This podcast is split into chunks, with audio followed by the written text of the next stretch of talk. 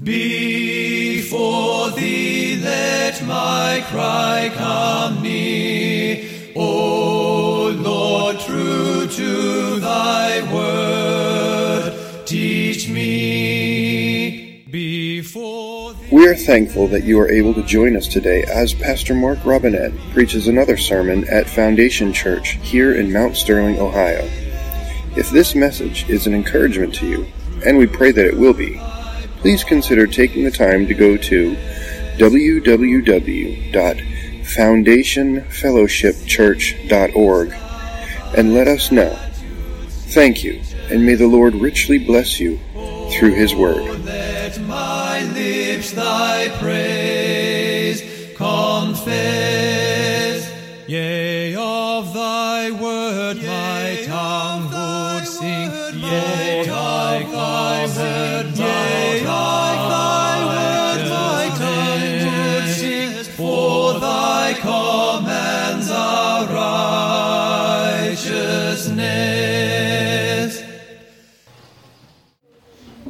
Well, greetings this Lord's Day in the name of Jesus Christ, King of kings and Lord of lords. He who rides upon the clouds and cometh with ten thousands of his saints, who commands the archangels and all the heavenly hosts to do his will. Aren't we glad today to be in the presence of the Lord? Can we say thanks be to God? Thanks be to God. One day the earth will be filled with the glory of the Lord, and all men will know his name and bow to the wisdom and power that comes from him and him alone.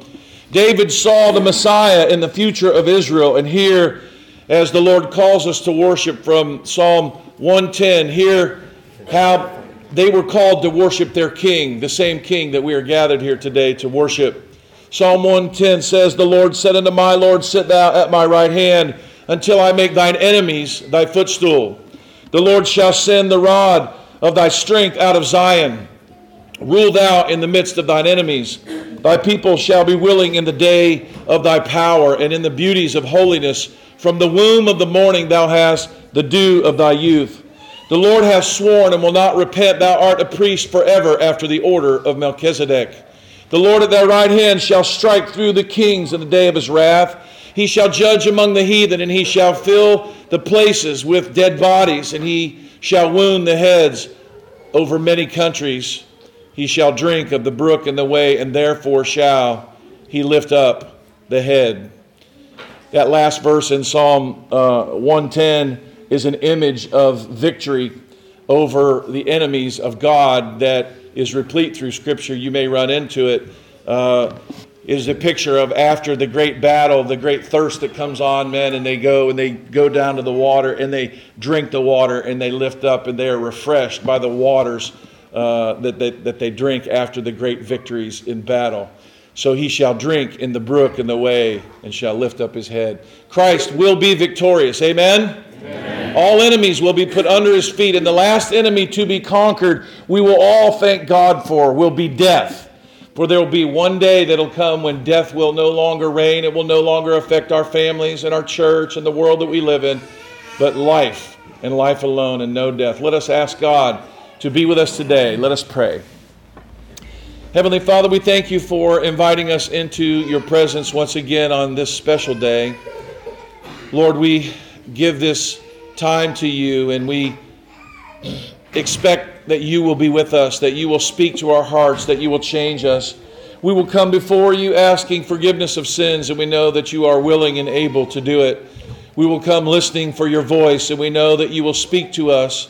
Lord, we pray that by your word, by hearing it, Lord, that you will give us the faith that changes us, O God.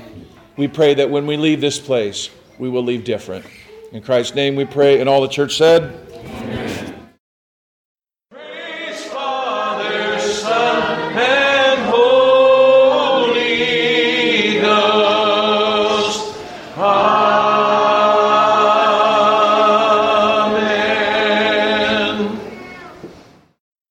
You've been standing for a little while here, so just I won't keep you much longer. I'm going to read my text for you out of the book of Matthew, chapter 24. Matthew chapter 24, starting in verse 36. Uh, we're in uh, week 83 of our journey through the life of Christ in the Gospels. And um, We're at a passage that is uh, found in Mark chapter 13, in Luke chapter 21, and in Matthew chapter 24. And we're going to touch on these things. We've actually been talking about them for a few weeks, but we're going to drill down a little bit more on something I hope will be a great blessing to you. You guys ready for it today? Yeah. All right. Matthew 24, verse 36 says, But of the day and the hour knoweth no man, no, not the angels of heaven, but my Father only. But as the days of Noah were, so shall also be the coming of the Son of Man. For as in the days that were before the flood, they were eating and drinking and marrying and giving in marriage until the day that Noah entered into the ark. And they knew not until the flood came, and it took them all away. And so also shall the coming of the Son of Man. Then there shall be two in the field, and one shall be taken, and the other left. Two women shall be grinding at the mill, and one shall be taken, and the other left. Watch therefore, for you know not what hour your Lord doth come. But know this, that if the good man of the house had known in what watch the thief would come, he would have watched, and would not have suffered his house to be broken up. Therefore be ye also ready, for in such an hour as you think not, the Son of Man cometh. Let us pray. Heavenly Father, speak to our hearts. We are very interested to hear what you have to say to us. Speak to everyone, including me, today. And I pray, Lord, that we would hear your word, that we would be changed by it, and that it would give us uh, a new perspective, that we would go out from here uh, better informed, that we would go out here changed to do your holy will. In Christ's name we pray. And all the church said, Amen. Amen. May be seated. There is more than one kind of salvation. Now, before you get scared, uh, don't, don't get scared.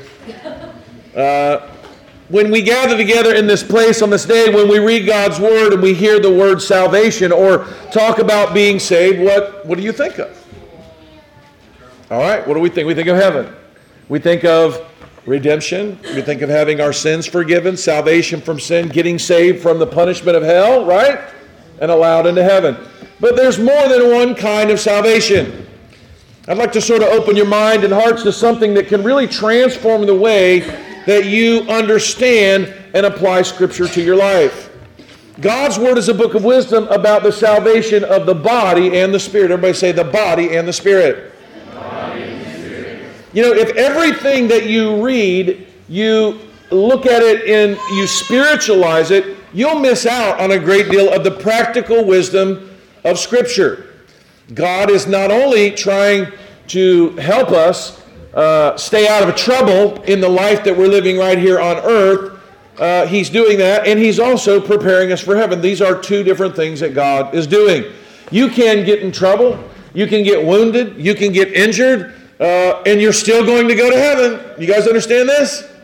More than one kind of salvation. I was telling my kids on the way to church, I like to talk about what I'm going to preach about, and I said, you know, the people at the Alamo did not get saved. They all died.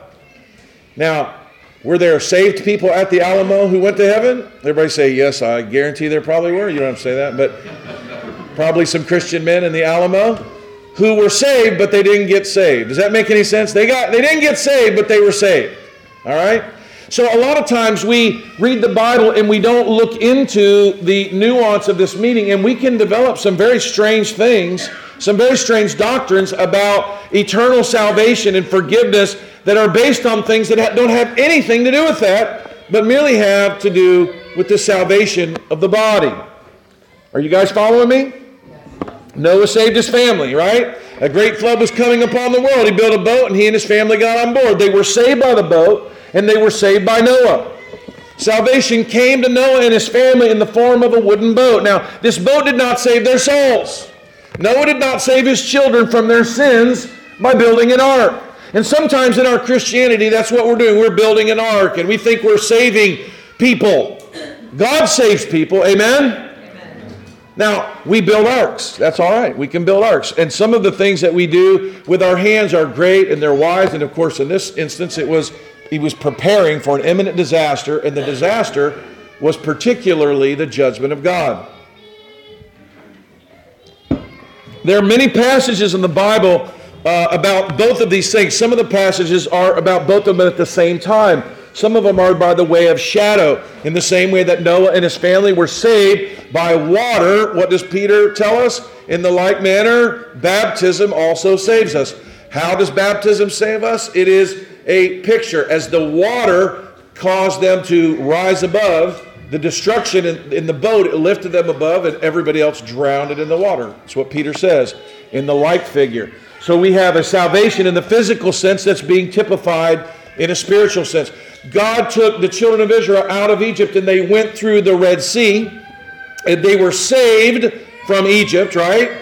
Now, they were saved and the, the firstborn perished with the death angel and the plagues came on Egypt and they didn't come on Israel. There was actual physical judgment that God was sending on a very particular geographic location and there needed to be, the people needed to be saved from that. James 5 uh, talks about something that is a little controversial for some people to think about, but if you read James chapter 5, it would be kind of hard to, uh, to not see what's going on. I grew up in a Pentecostal church, and what they said there led to a different kind of a practice, but I don't think it was necessarily based on what the scripture was talking about. And they would say, Are there any sick among you? Do you guys know the passage in James chapter 5? If there are any sick among you, uh, let them call for the elders of the church and pray for them, anointing them with oil. And if they've committed these sins, they should what? They should confess these sins. They should repent of these sins, right? And the prayer of the faith shall save the sick, and the Lord shall raise them up. Now, there's something going on here. Elders are coming, they're coming to your house, they're anointing you, and then there's the talk of sin, and then there's the talk of repentance, and the next thing, they're being raised up, right? If you get to the last few verses in James chapter 5, it says, Brethren, if any of you err from the truth, okay, any of who? Any of the Christian people that are James were talking to, and someone turns you around from your errors, let him know that he that converts a sinner from the error of his way shall save a soul from death and shall hide a multitude of sins. Now, when you look at this, you might be thinking it's talking about salvation, but it is about salvation, but it's not salvation of the Spirit, it's not salvation of redemption, it's salvation of a lot, a lot of trouble. Anybody ever try to give somebody advice and say, hey, don't do this? Okay? Hey, don't, you know, uh, we used to work in the inner city a lot, and they'll, there's a lot of drug users there, and they'll tell you, they're like, don't even try it. And you're like, well, what do you mean? You know, people are proud. Well, what do you mean? What do you, what do you think? No, no, no, don't try it. Why? Well, if you try that drug, you may never be able to stop trying that drug. And so you're trying to save them from something very bad that's going to happen to them. That you see them meet a girl, she's an unbeliever. And we say, you know, you really it's you shouldn't marry this girl. This is this is not good. The Bible says that we are not to be unequally yoked together with unbelievers. Don't do this. What are you wanting to save them from? If they marry the unbeliever girl, are they going to go to hell for it? Are they going to live in a miserable life? Are they going to be unequally yoked? Are they going to be miserable on a, a, a regular basis for many, many years to come? Everybody say, yes, they will. There's no fellowship with light and darkness, no communion with Baal and Christ. And you make yourself one with a, with a woman who doesn't know God, and you're a Christian, you are bound in misery. And so sometimes we need to be saved in the practical sense from our own foolishness, from our sins. There are things that we do that God will judge us for. And God does not allow his people to live in perpetual sin. God will stop the sin because his name needs to be glorified and you represent him. And if God will help you in the church by eliminating you from planet Earth. Do you guys know this? Have you, have you not read in the scripture where judgment begins where? The house of God. Remember reading in 1 Corinthians, the Bible says, you need to be careful about this whole communion business. You need to think about what you're doing, make sure that you're not living in sin, that you're not treating others poorly. And said, you know, some people are sick and some people are even dead because they've, they've done this wrong. God judges his people. Now, I know, and, and this is an exciting message. Are you guys excited about this? Everybody's wondered, you know, every time they've done anything wrong, anytime anything bad happens. Hey, God disciplines his people, and sometimes he does it uh, in pretty rough ways.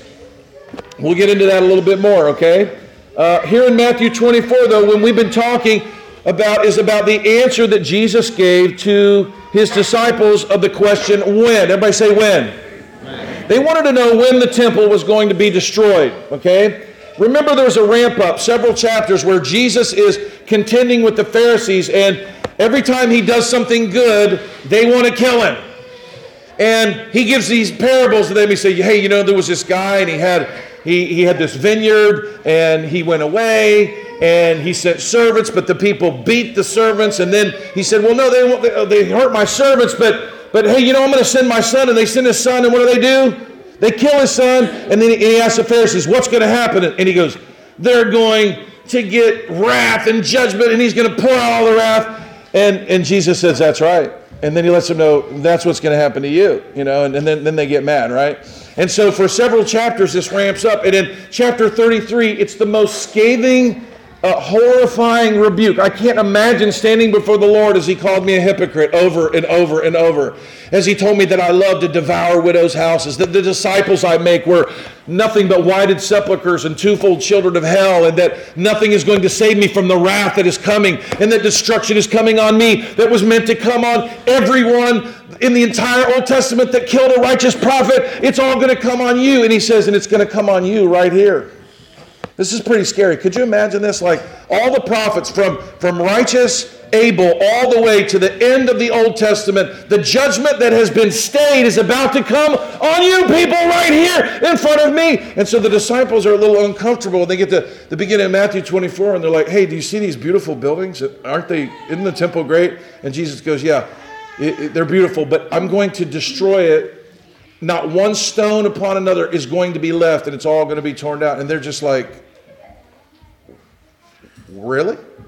It had just been completed by Herod the king, and it was beautiful. They liked it. I could imagine. They thought Messiah had come. We're going to move in. This is going to be our new church. We're going to take over. The Christians are going to rule, and the Jews are going to be put down. Messiah is going to, you know, rule the world. The Romans are going to be cast off, and we're going to have this beautiful temple we can worship in. And Jesus says, No, not one stone is going to be left upon another. And they were like, Wow. And they said, When's this going to happen? Jesus let them know that it would be soon. You can read about it, as I said, in Luke 21, Matthew 13, as well as Matthew 24. He gave them general signs, signs of the times, kind of like in, it, it's going to happen when you start seeing these things wars, famines, earthquakes, persecution, false messiahs. Those, he says, but the end is not yet he then began to tell them, he said, they're going to persecute you and they're going to kill you. And they're going to, you're going to be hated by all men for my name's sake. But this is necessary. This is what my plan is. But the end is not quite yet. And they want to know when exactly is, how will we know? And they said, we'll tell you. So he told him, he said, now the imminent sign of the immediacy of this thing that's going to happen it's called the abomination of desolation. You guys heard of that? We talked about last week. Somebody said it sounds like a thing, like a like a world wrestling federation, the abomination of desolation, you know. But it's about something that's going to happen that'll bring desolation. Did you guys just hear Daniel chapter 9?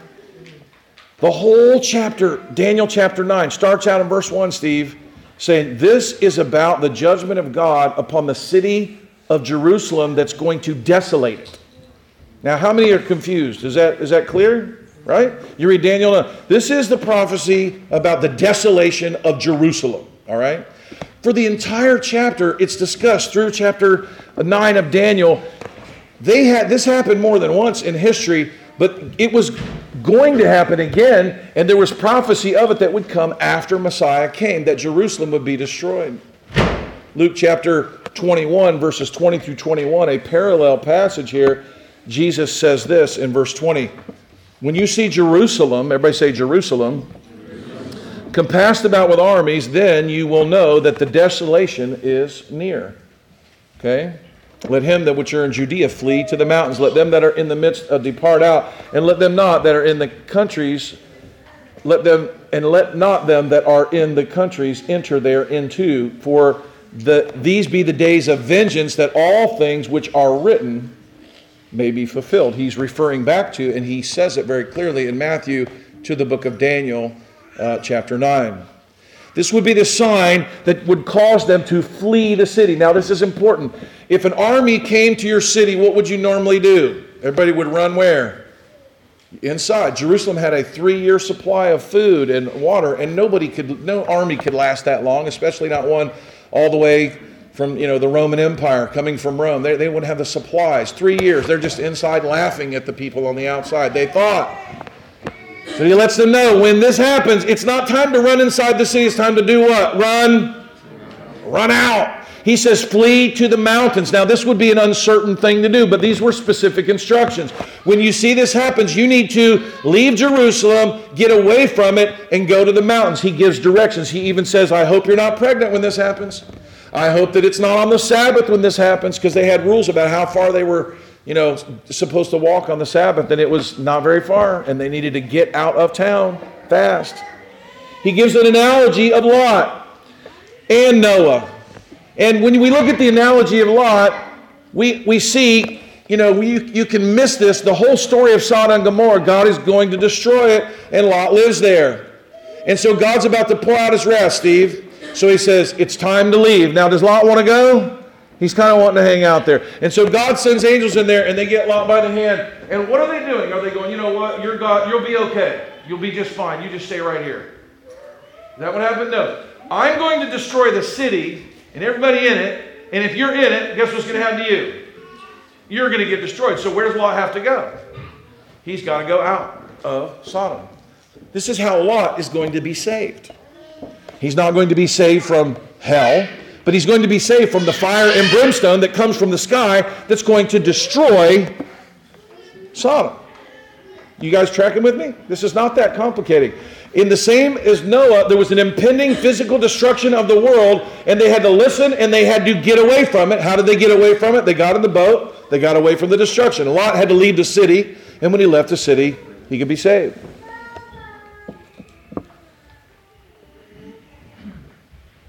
In both cases, the people were told about the judgment, but they didn't listen. Life continued as though nothing was going to happen. Remember what they said? It was like in the days of Noah. Now, when we read this, and many people, the way they uh, interpret it, they think that it's bad. People were eating and drinking. Folks, eating and drinking is not bad. They were marrying and giving in marriage. Now, this is not a, I'm not trying to say divorce is okay, but he's saying they were living life. They were eating and drinking. That's what people do. They were getting married. That's what they were doing. They were living life as if judgment wasn't coming. And because they were living life as judgment coming, they missed the fact that it was coming. And what did they receive? They were lost. They died. Uh, they were caught up in the judgment of God. Now, when we read a passage like this, we might be tempted to make it say what it's not saying. What does our salvation depend on? Is it up to us to stay ready? Growing up, this is what I was taught. I was taught that if you're not ready, when, when the trumpet blows, you're going to go to hell. We were hyper Arminian in our theology, and uh, I was kind of an ornery kid. And we would get out away from home, and my mom and dad, I, I, I like to say I was raised by wolves. Uh, because my mom and dad would sort of let us just do whatever. We could run out, we could play in the woods, we could swim through the gravel pits and do kind of crazy things. And we did some rough things. But at church, they scared us. They're like, if you sin, you better hurry up and repent because if the trumpet blows and you're not ready, and you, you're not totally 100% cleaned up from all your sin, then you won't be ready and you're going to get left behind. Anybody ever, did anybody get that preached at your church? It's preached at my church growing up. That was pretty scary. Now, that works out good if you it, to help your kids behave themselves and to keep them talking to God and to keep them confessing their sins to God. It's good for all of that, okay? But is it true? Is that what the Bible says? Does our salvation depend on us? Everybody say, no, it does not. Is it up to us to be ready, to stay ready, to keep making sure every day that we're getting resaved every day, over and over and over again, up to the last second? Is that our job? Everybody say that's not our job. It is up to is it up to us to watch out for Jesus and if we don't watch out, we'll miss it and we'll go to hell. That's not true. And that's not what the passage is talking about, but it's there's these songs, I wish they'd all been ready. They make movies, you know, they you know what? Tim was a pretty good boy. But he got caught up in the wrong crowd on that day and when the trumpet blew, he went to hell because he was hanging out at the drugstore with the bad boys on that day. You know, and it's like, Many people teach Jesus was saying this, but I hope to show you that it's not only would this be inconsistent with salvation by faith through grace given to us as a gift in spite of our personal ability to be watchful, to be ready at all times. That's a lot of pressure. But Jesus wasn't saying that. If that's what Jesus said we could do, I would be up in this pulpit, pounding my fist, terrifying you, and making sure and calling it, hey, Brother Ryan, have you repented today? Like, seriously because yesterday I saw you and you were a little bit nasty to your wife. I don't want you to miss heaven. Please. And you, you, you might even think I'm kidding around. I would do that if that's what it was. I'm thankful today that my salvation does not depend on that. Amen? Man, what a stressful way to live that would be.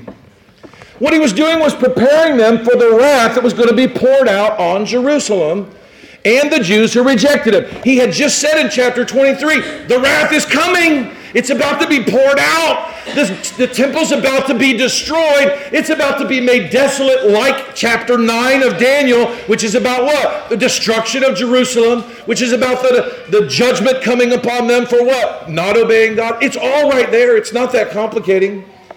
You see, the, the, the line I was taught was it's so complicated, I could never find it in the Bible. I wouldn't teach on it for a long time because like, the stuff they said was going to happen, I can't even find it. And my son was telling me this thing called, where, where is Nathaniel? Where's he at? called Occam's razor. Is that what it's called? Something like that? He said, if you're reading something about the Bible and the complication is, the, the explanation of what it means is so complicating, no one can figure it out, but the expert teaching it, it's probably not right. Okay? God's word is meant to be understood. And here they're being told the city of Jerusalem is going to be destroyed. You should flee to the mountains. Were there mountains? Oh, yeah, there were mountains nearby. Okay, we can do that. He says we're going to, destruction is going to come when Messiah comes.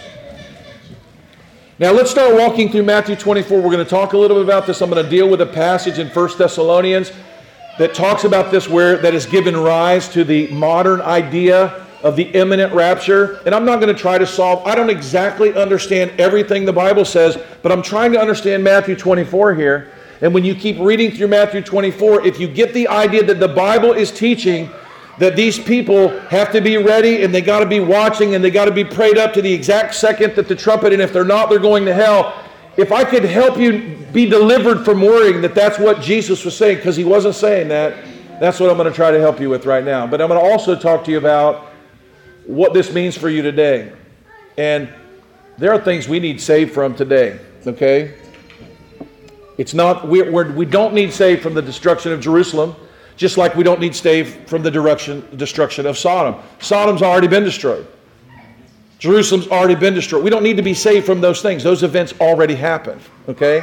Matthew 24, verse 22. And except those days should be shortened, there should no flesh be saved, but for the elect's sake, those days shall be shortened. Now, as we start this lengthy passage, which we could spend several weeks on, remember the words from verse 22. Jesus said the days of this great tribulation were going to be shortened. And if they were not shortened, okay, if they continued like this, that no flesh, everybody say, no flesh. No flesh, would be saved. So, what is the subject? What is it? No one's going to heaven, or no flesh is going to be saved. Everybody say, no, flesh. no flesh. It says, if they were not shortened like and they continued like this, no flesh would be saved. This passage is about the saving of the flesh, not of redemption of the spirit. In modern language, it's about the saving of your bacon. Okay? These prophecies are similar to those given by Lot, given to Lot by the angels, and given to everyone by Noah as he went around preaching. Take action or you're going to die. Get out of Sodom or you're going to burn. Get in the boat or you're going to drown. Jesus says the days had to be shortened for the sake of the elect. So that tells me that God's people would be there and they would be alive and they would not be gone when it happened. We're shortening it for who? For the elect. What about the elect? The flesh of the elect, the, their physical danger. Even God's elect, if they were in the city, would be deeply affected and at least hurt, if not killed. Okay? Now, this may be hard for us to understand, and we may say, well, God wouldn't do that. Well, he, he does this. He did it with Lot, right? Lot had to be removed because the judgment was coming. You'll see this. God will judge and judgment will come and you can get caught up in it and not and it's not your fault. You're just in it. You got to get out. Okay? Verse 23, if any man shall say unto you, Lo, here's Christ.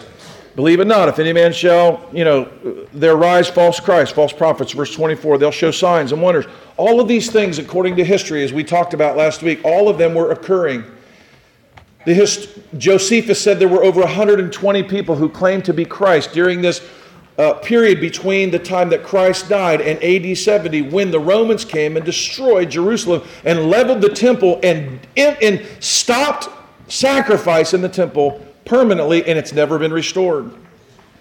Verse, verse 27 As the lightning comes out of the east, shines to the west, so shall the coming of the Son of Man be. This doctrine, called the coming of the Son of Man, is talked about all through the New Testament. And when we hear it, we think of something different than what is being said. Just as though there's two different ways to think of salvation, as one is physical and one is spiritual, there are two ways to think of the coming of the Son of Man. So here we are, Jesus is talking about the coming of the Son of Man, and many of us think in our mind what we've been told what that means the end of the world, right? And he's telling, he's calling something else the coming of the Son of Man. When you read the book of Revelation, he's talking about something that's about to happen in the very, very near future, right? Starting in verse 1 in Revelation, these things are going to shortly come to pass. They were being prepared for a cataclysmic event in the world to happen where the end of Jewish life as it has been on earth came to a complete end and never would be restarted again. That's what Daniel said was going to happen, and that's what happens. Verse 29 here immediately after the tribulation of those days, the sun shall be dark, the moon shall not give her light, the stars fall from the heaven, and the powers of heaven shall be shaken. There's a lot that we could cover here. I'm not covering that. You'll see where I'm going in just a moment. These are pictures, and we can go through these, and we have gone through these at other times. But these are pictures of the authority structure the way it was. The, the, the Sadducees and the Pharisees and the high priests and the rulers, all of these would be represented in these stars. The powers that be are coming down to the ground as God brings judgment on the, the, the Jewish people for rejecting their Messiah. And then shall appear the sign of the Son of Man in the heaven, and there shall the tribes of the earth mourn, and they shall see the Son of Man coming in the clouds of, uh, of heaven with power and great glory. The coming of the Lord, and you can find this in the New Testament, you'll find it in the book of Psalms and other places. The coming of the Lord is the promised judgment of God that is impending on the ungodly. And so you'll see this talked about. Now, a lot of people will tell you they know everything about eschatology and everything exactly about it's supposed to happen. And I'm not that guy, okay? But I want to help us understand Matthew 24, and I'm going to show you, I'm going to try to quickly do this. This will be a little bit difficult because I'm not really good at doing things quick. Uh, I'm going to show you how the, the doctrine of the rapture developed and then was laid over Matthew 24 as though it were part of it, okay? And I think it's been done so in an improper way. Can you, guys, stay with me long enough to do this real quick? Okay? All right. So the doctrine of the coming of the Lord was an important doctrine in the early church. It was for a very good reason. It was important to be ready. I mean, if God's getting ready to destroy Sodom, we should know to get out, right? And if he's going to destroy Jerusalem, we should know to do what? we should get out. And we don't know exactly when it's going to happen, but we need to be ready because if we're not ready, then our, you know, we'll be gone and we'll come back and our wives and children are going to get killed in this horrible judgment of God. We've got to be ready. And if, and if we're not ready, what's going to happen? We're, we're going to die. People we know are going to die. We got to deal with this. We need to be ready. They needed to know that it was coming in the near future so they could be prepared, so that they could be saved from it.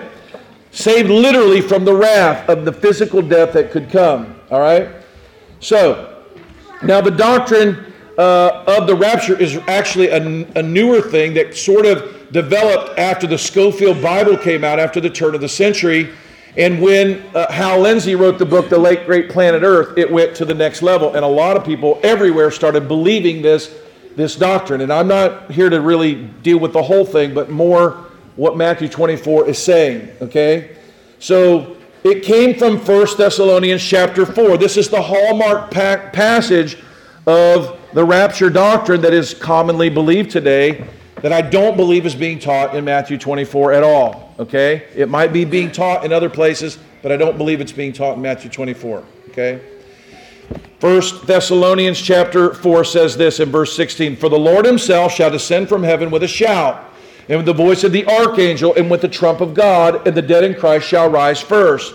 Then we which are alive and remain shall be caught up. Everybody say, caught up. Caught up. That word caught up is that's where they get the word rapture from. That is a word caught up is rapture, okay? They will be caught up together with them in the clouds to meet the Lord in the air, and so shall we ever be with the Lord. Wherefore, comfort one another with these words. So, my goal is to look at this real quick and see if even that passage, which everyone uses as the hallmark passage, if it's even talking about that. Okay? You ready? Because I'm going to go through the entire book of 1 Thessalonians to help you do this. You ready for this real quick? Super fast? Those of you that are visiting, I apologize for nothing, okay? This is Foundation Church. Settle in, baby. Settle in, okay? So, so 1 Thessalonians chapter 1 says, uh, and I'm not going to uh, I'm not going to read the whole book, so don't get scared. But uh, it, it mentions about the coming of the Son of from heaven. Okay, 1 Thessalonians 1. They themselves show us what manner of entering we had into you, how that you turned to God from idols to serve the living and true God. Verse 10 And we wait for the Son from heaven, who he raised from the dead, even Jesus, which delivered us from the wrath to come. Everybody say, the wrath to come. Okay, the Son of Heaven is coming and he's going to deliver us from the wrath to come. This is Paul teaching the doctrine of the coming of the Lord, Steve. And he talks about that he's coming to save us from the wrath to come. So, why is God saving us from the wrath to come? Everybody say, because the wrath is coming. This is in AD 50, and it's about not even 20 years out to where this is about to happen. And as we get closer, the book of Revelation is written just a couple years before the destruction comes. So here he's saying we're waiting for this wrath to come, and Jesus is going to save us from it. 1 Thessalonians chapter 2. He says, You brethren came as followers of the churches of God, which is our Judea, which are in Christ Jesus, for you also have suffered like the things of your own countrymen, even they have the Jews. Everybody say the Jews. Okay, who, did, who are the Jews? Verse 15. They killed the Lord and their own prophets. They persecuted us and they pleased not God. What does this sound like? Sounds like Matthew 24. They killed the prophets and they persecute us too. And they haven't pleased the Lord and these guys aren't living right. Okay? Verse 16, forbidding us to speak to the Gentiles that they might be saved. And then he says, to fill up their sins for the wrath is come upon them to the uttermost. And so, this doctrine again, God's been waiting for his wrath, but we know it's coming. Jesus said it's going to come in the generation that they're living. All the wrath of God is going to come on this generation. You've heard it quoted, this generation shall not pass before all these things be fulfilled. That's what's being talked about here. 1 Thessalonians chapter 3, he talks about it again. Verse 12 and 13. And the Lord make you to increase and abound in love toward one another, toward all men, even as toward you, to the end that you may establish your hearts unblameable in holiness before God, even the Father. And here we have it again, at the coming of our Lord Jesus Christ with all his saints. So he's talking about the coming of the Lord in chapter 1, talking about it in chapter 2, talking about it in chapter 3, and here he gets to chapter 4.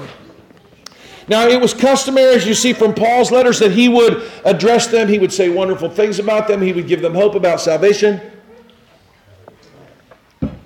He would commend them for their good works, and then he would begin to correct them. And uh, chapter 4 and 5 is a very long list of corrective measures he begins to take on the, the people here at Thessalonica. Okay? In the, the last section is jammed with lots of admonitions to don't do this and do this and change this. And he deals with something that there is an error about that's causing them to be sad. We'll get to it here. Paul's trying to help them correct a false doctrine they believe about their dead loved ones that was causing great anguish in their hearts. They, someone had told them that when, uh, when the resurrection happened, that there would be no resurrection. That only the people that were alive were going to make it in heaven. So you got to be, you know, you got to stay alive. So when Christians would die, they were told there wouldn't be a resurrection of them, and it was paining their hearts. Could you imagine you you love a family member and they die, and you're like, man, they're going to miss it all. Man. And this doctrine had begun to work its way into the church, and so he said, he began to correct them in verse 13. I would not have you ignorant, brethren, concerning them which are asleep. Everybody say asleep. Asleep, means they're dead, okay? You should not sorrow even as those which have no hope. Here we have saints that have died and I'm going to comfort you about them. So, what's the subject? It's about saints that are, have died and have gone before, right? For if we believe that Jesus died and rose again, even so, them which sleep in Jesus will God bring with him. For this we say unto you by the word of the Lord, that we which are alive and remain unto the coming of the Lord shall not prevent them which are asleep. For the Lord himself shall descend from heaven with a shout, with the voice of the archangel, with the trump of God, and the dead in Christ shall rise first, then we which are alive and remain shall be caught up together with them in the clouds to meet the Lord in the air, and so shall we be with the Lord. Wherefore, comfort one another with these words, okay? He's telling them that the, those that are asleep in Christ are going to be a part of the exact same resurrection that we are, that they're not going to miss it, that they're going to be a part of it. And he told them that you comfort each other with these words. These were words of comfort. I would need these words for my mother. My mother is gone. Some of you have lost your loved ones. You would want to be comforted. They are not going to miss anything, okay? He tells them in the next verse, But of the times and season, brethren, you have not need that I write unto you, for you know perfectly that the day so cometh as a thief in the night. What's he quoting? He's quoting from the passage in Matthew 24 where Jesus was talking.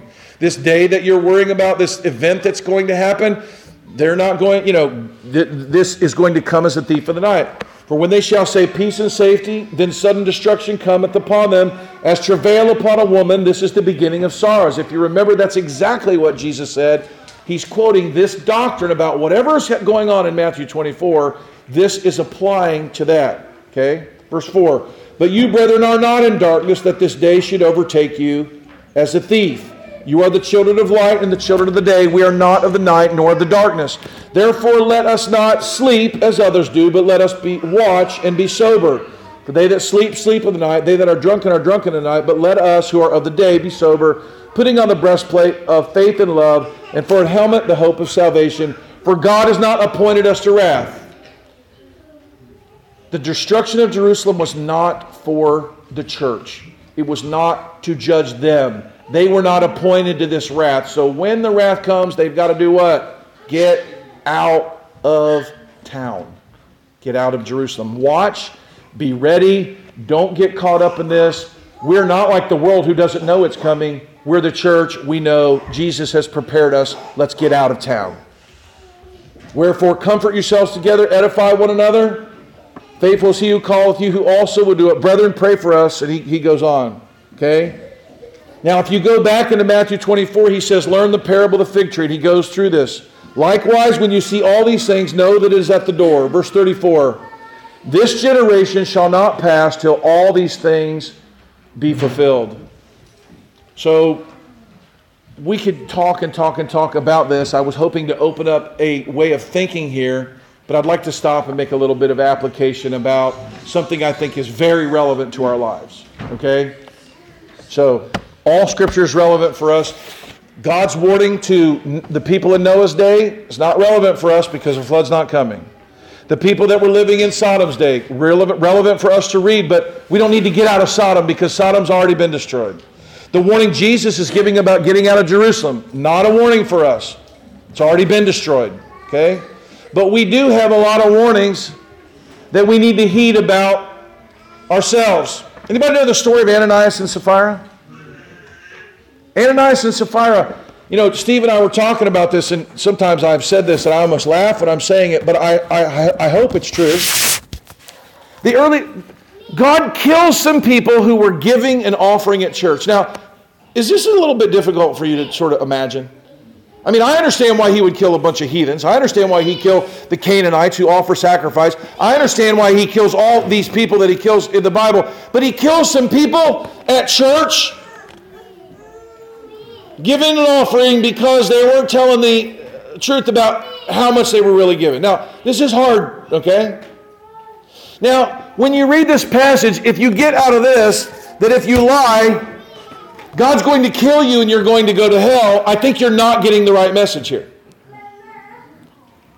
You know what I'm hopeful for? And I was telling Steve, I hope that one day when we go to heaven, Jim, right? Is that your name, Jim? I hope that I'm walking around and there's a guy up there and I say, What's your name? And he goes, Ananias. And then he kind of goes, yeah, I'm that guy. Would you like to meet my wife? You've probably read about us. uh, we thought, you know, we, we wanted to, you know, Barnabas, everyone liked Barnabas so much, and, and, and we wanted people to like us, and we, we just flat out lied to God, and He killed us. And wow, you know, and, and that really affected the church after that, and we were used by God. And He said, you know, I'm just so glad I was used by God, right? Now you might go, now come on, Pastor Mark, you're being silly. I, I, I really I think there's a good chance that's probably true. God deals with us. How do you, how do you want to be used, Jason? What kind of example do you want to be? Do you want to be an example to the flock? Do you want to be an example of, of what faith really produces? Or do you want to be an example of what it means for God to save us, reserve a place for us in heaven, call us holy, and then we live like the devil, and God has to deal with us and judge us? I don't want to be that example. Growing up as a, a young man and a young pastor, I said, let me tell you, I never want to be Jonah.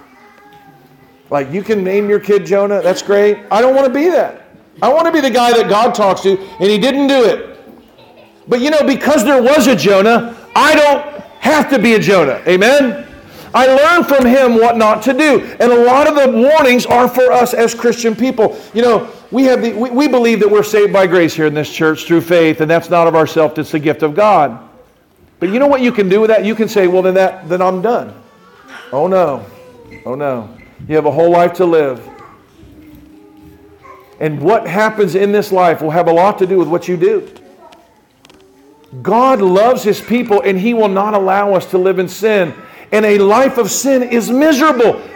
And I'll tell people sometime who are living in sin, I said, do, do you think you're going to go to heaven? They say, I think I am. I say, why don't you start living like you're going there? Why don't you start living that life right now? Flee from sin. God's not appointed us to, to wrath. But what's he do to us? If, if we persist in sin and we live in sin and we go astray and we dabble in this and we try this and we, we, we, you know, we take these things, do you think God is just going to stand by and let it be? Folks, I'm telling you right now, God will not. You know how I know? Because he's done it to me over and over and over again. The Bible says this discipline that God brings, these difficulties, this judgment that He brings, is proof that we're His sons. If you live in sin and do wrong and nothing bad ever happens to you, you might want to get to the altar and ask God to save your soul. My Father watches me, He sees my sins, and He doesn't neglect me and let me run around and do things. He brings judgment on me, and I'm thankful. I'm thankful He hasn't killed me. And if I get wiped off the face of the earth, and they go, well, probably it's a great, le- hey, let it be a lesson to you all. All right? Folks, God is good. Man is a sinner. But because he's good and he's a sinner, we don't, shall we continue in sin that grace may abound? God forbid, let's not do that. We that are dead to sin should not live any longer therein. But if we decide to, let me tell you right now, the judgment that came on Sodom and Gomorrah is going to come on you. God is going to bring judgment to you. It is a promise in Scripture. That's kind of practically applic- applicable, right? God cares about our behavior. It doesn't save us. You know, if we're not ready or we make a mistake or we got to have a bad problem. I mean, you know, I've been dealing with some things with my wife. She's recovering from brain surgery, dealing with an illness, on tons of medication. My wife, who is a saint, way better than me, is less saintly on, you know, 6,000 milligrams of Gabby gabapentin than she was before. She's less saintly when she's being shocked 300 times a day in the head with trigeminal neuralgia. And if she did it wrong, God's going to send her to hell? I don't think so. God sees that. We're sinners, right? Our salvation doesn't depend upon our performance or our readiness or our watchfulness in those areas, but our salvation in the flesh to our, our, our children and our lives and the way that we live, there's a lot we should watch out for. And I'll close with this. We, we preached a sermon re- recently on watch out for little ones. And it, Jesus made the same point there. He said, You know, offenses will come, but I hope they don't come by you, because if they come by you, you can be prepared that some bad things are going to happen to you. God cares about his people. Of course, the world is going to bring offense, but woe be if they come by the people in the church. Love the people in the church. Amen? What we do in our marriages are important. What we do with our morality is important. How we live our lives, who we marry, how we possess our vessel is critical because there is wrath to come for those of us who choose to stay in Sodom. Destruction will come. We don't want to be in that. Amen? Amen. Uh, let us pray. Heavenly Father, Lord, I know this is a very difficult passage, and I know some a lot of people look at it differently, but I really pray and hope that as we have traveled just a, a, little bit in it today, that we can see the message for those people in that time was a message that we can remember that your judgment is not something we are appointed to, but we can have it if we so choose to stay where we shouldn't stay and do what we shouldn't do. That as your wrath comes, we can flee from it. And as we live our lives, that, that we dedicate them to you, that we serve you in righteousness, that as Peter admonishes us, that we would be holy because you're holy that we would come out from among the world and be separate, that we would not be uh, held bondage when we're free men. Oh God, let us walk free. Let us not be entangled again with those things that you have freed us with, or we may live our lives on our way to heaven in chains. Lord, let us live free here now and free in heaven too. In Christ's name we pray. And all the church said, Amen. Amen.